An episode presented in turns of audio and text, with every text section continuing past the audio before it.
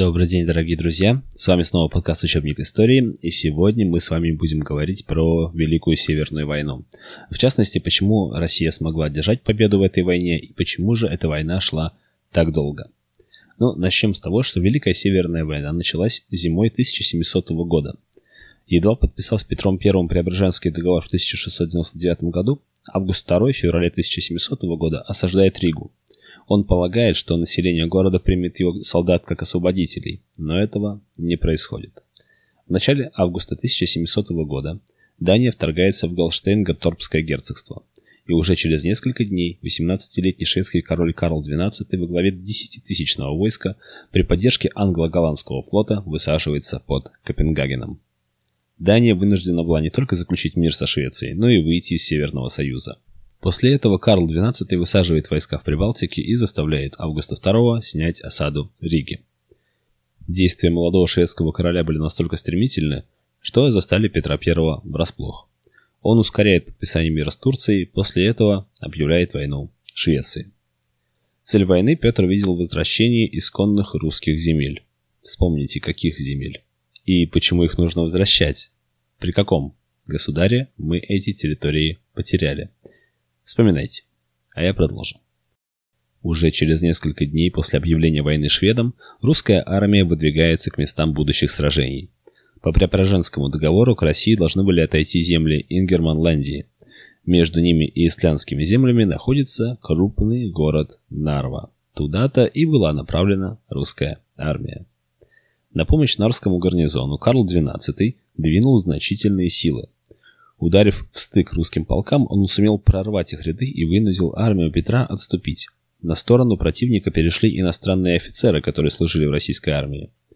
В Нарвском сражении шведы потеряли три тысячи человек, а русские почти в три раза больше – восемь тысяч человек, сто сорок пять пушек и почти все запасы продовольствия и снаряжения. В итоге, в самом начале войны, армия Петра остается и без того, и без другого.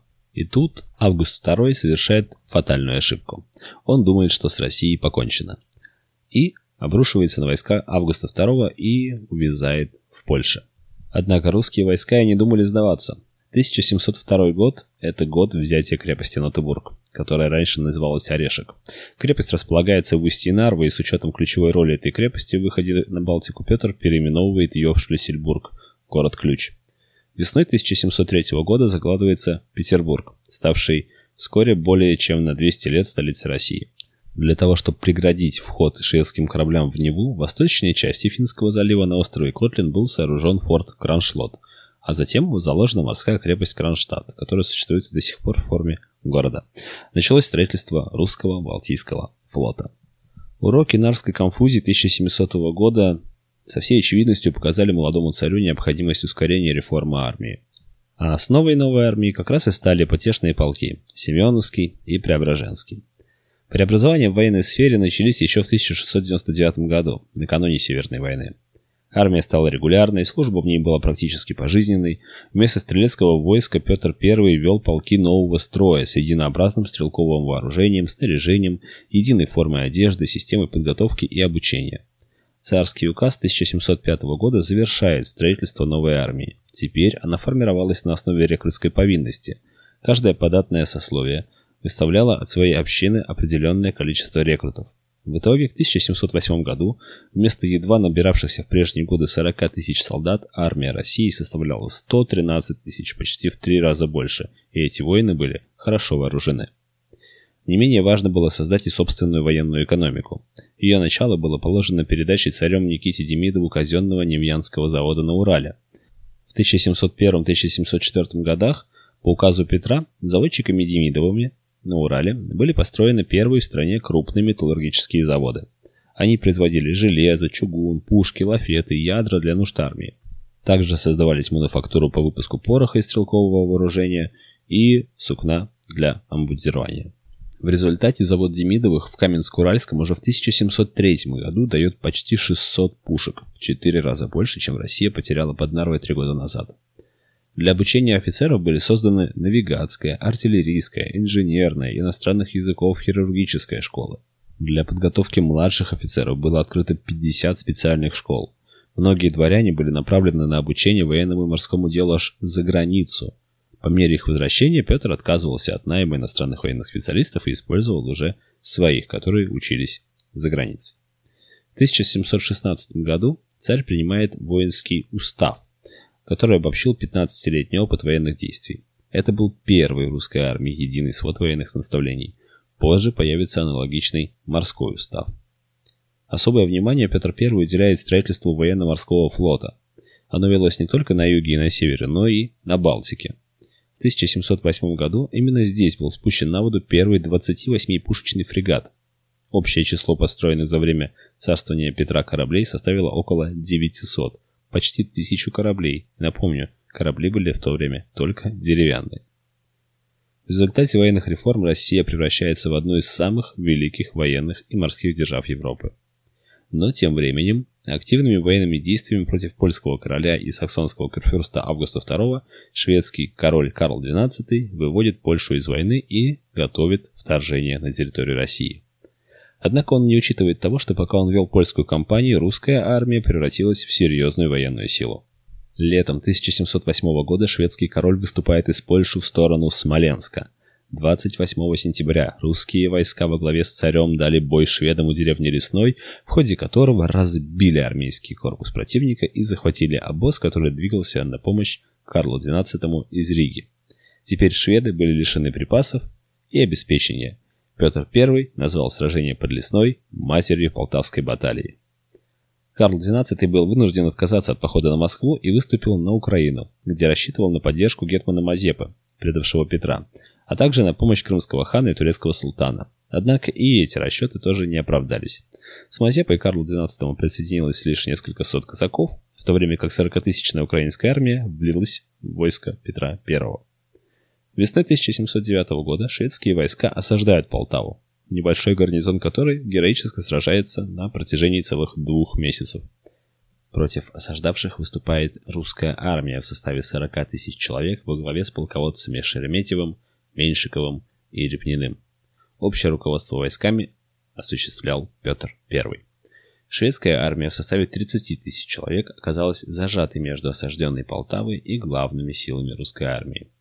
двадцать седьмого июня тысяча семьсот девятого года войскам был зачитан приказ Петра: «Воины, вот пришел час, который решит судьбу Отечества. Итак, не должны вы помышлять, что сражаетесь за Петра, но за государство Петру врученное, за род свой, за Отечество». Рано утром шведы попытались нанести удар по войскам Петра Первого, однако кавалерия Меньшикова опрокинула шведскую конницу. Пехотная атака противника также была безрезультатной. Теперь, при поддержке артиллерии, русские войска выступили против шведов, а подойдя к ним, перешли уже в штыковую атаку. Враг не выдержал и убежал. Карлу Двенадцатому едва удалось спастись от плена. Вместе с Мазепой он бежал в турецкие владения. В Полтавской битве шведы потеряли более девяти тысяч человек убитыми и около трёх тысяч пленными, включая всех своих генералов. Позиции русской армии были в семь раз меньше.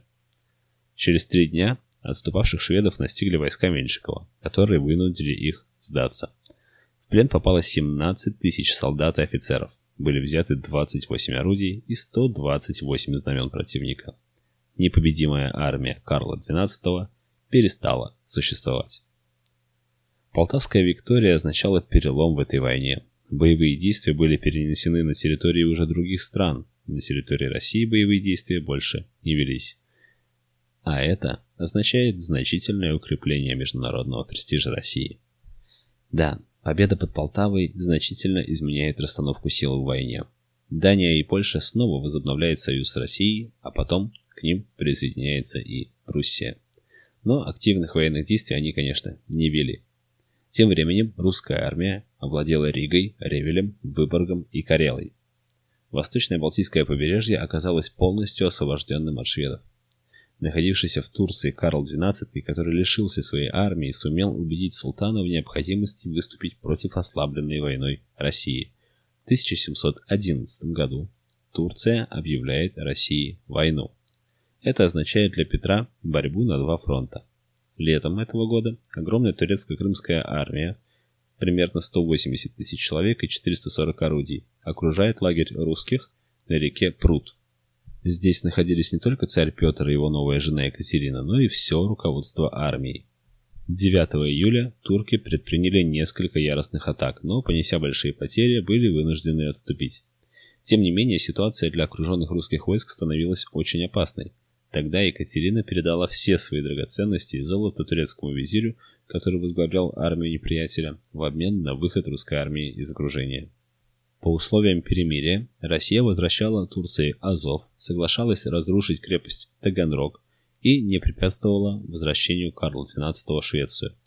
Также мы не держали свои войска теперь в Речи Посполитой. Турция же со своей стороны соглашалась не просто освободить русскую армию из окружения, но и сохранить за ней знамена и оружие, включая даже артиллерию, бога войны. Эти события, конечно, несколько подзатянули ход Северной войны, которая, казалось, уже была завершена под Полтавой. В ходе сухопутных операций тысяча семьсот тринадцатого года русские войска освободили от шведов крепости Гельсингфорс, Борга и Або в Финляндии и Штеттин в Померании. В результате шведы оказались отброшены на скандинавский полуостров. Но у них оставался сильный флот на Балтике. По словам Петра, последняя надежда Карла двенадцатого – это был флот. Этой надежды русский царь и решил лишить своего давнего противника. двадцать седьмого июля тысяча семьсот четырнадцатого года русский флот разгромил большую шведскую эскадру у мыса Гангут. Швеция лишилась всех судов, которые участвовали в этом сражении. Всех судов. Напоминаю, русского флота на тот момент пятнадцать лет назад не существовало как явление. И вот теперь мы полностью разгромили шведский флот. Можете себе представить прогресс, да, за пятнадцать лет. Королевский дом спешно покидает Стокгольм и опасается, что скоро в город придут русские войска. Европа была поражена первой крупной морской победой молодого русского флота. двадцать седьмого июля тысяча семьсот двадцатого года у острова Грингам русская эскадра одержала еще одну крупную победу над шведским флотом. Даже попытки английского флота поддержать шведов на Балтике не дали никаких результатов. И победа русского флота окончательно вынуждает шведов начать переговоры о мире. И заканчивается Северная война, друзья мои, в тысяча семьсот двадцать первом году, а именно в финском городе Ништате заключается мирный договор между Россией и Швецией, по которому Россия возвращала Швеции и Финляндию, кроме Выборга, но получала Балтийское побережье от Выборга до Риги с огромными территориями Лифляндии, Эстляндии и Ингерманландии, то есть Ижорской земли. А там еще, друзья мои, по секрету вам скажу, было три незамерзающих порта, что очень-очень важно для торговли и для того, чтобы обеспечивать свою безопасность военным флотом. Мирный договор закрепляет решение той исторической задачи, которая стояла перед Россией со времен еще Ивана Третьего, а это обеспечение выхода к Балтийскому морю. На этот раз нам удалось прорубить это самое окно, и Балтийское море стало нашим. Мы получили выход в него. В связи с победой России в Великой Северной войне Сенат и Синод преподнесли Петру Первому титул Отца Отечества, Петра Великого, императора Всероссийского. Россия становится империей, а Петр Первый становится последним русским царем и первым русским императором. Благодаря победе в Великой Северной войне Россия стала одной из самых великих держав Европы на долгие-долгие столетия. Ценой значительных усилий народа по строительству флота и крепостей, оснащению армии новым оружием, созданию военной промышленности и благодаря высокому духовному настрою людей, которые защищали свою родину, России удалось одержать победу в Северной войне и войти в число ведущих европейских держав. А теперь я предлагаю вам послушать отрывок из обращения Петра Первого к войскам в день Полтавской битвы. Прочувствуйте на себе силу его слова и подумайте, смогли ли вы пойти за государем на битву в тот день. Воины, вот пришел час, который решит судьбу Отечества. И так не должны вы помышлять, что сражаетесь за Петра, но за государство Петру врученное, за род свой, за Отечество, за православную веру и церковь. Не должна вас также смущать слава неприятеля, будто бы непобедимого, которой ложь вы сами своими победами над ним неоднократно доказывали. Имейте в сражении перед очами вашими правду и Бога, поборающего по вас. А о Петре ведайте, что ему жизнь его недорога, Только бы жила Россия в блаженстве и славе для благосостояния вашего. Ну, как вы думаете, пошли бы за царя, который говорит, что ему и своя жизнь недорога, а лишь бы только Россия была в блаженстве и славе для благосостояния каждого из вас. Согласитесь, речь очень мотивирующая и вдохновляющая на победу. Да, вот таким был наш первый император Петр Первый. И вот так закончилась Северная война. Мы получили выход к Балтийскому морю, и все остальные страны в Европе стали нас уважать.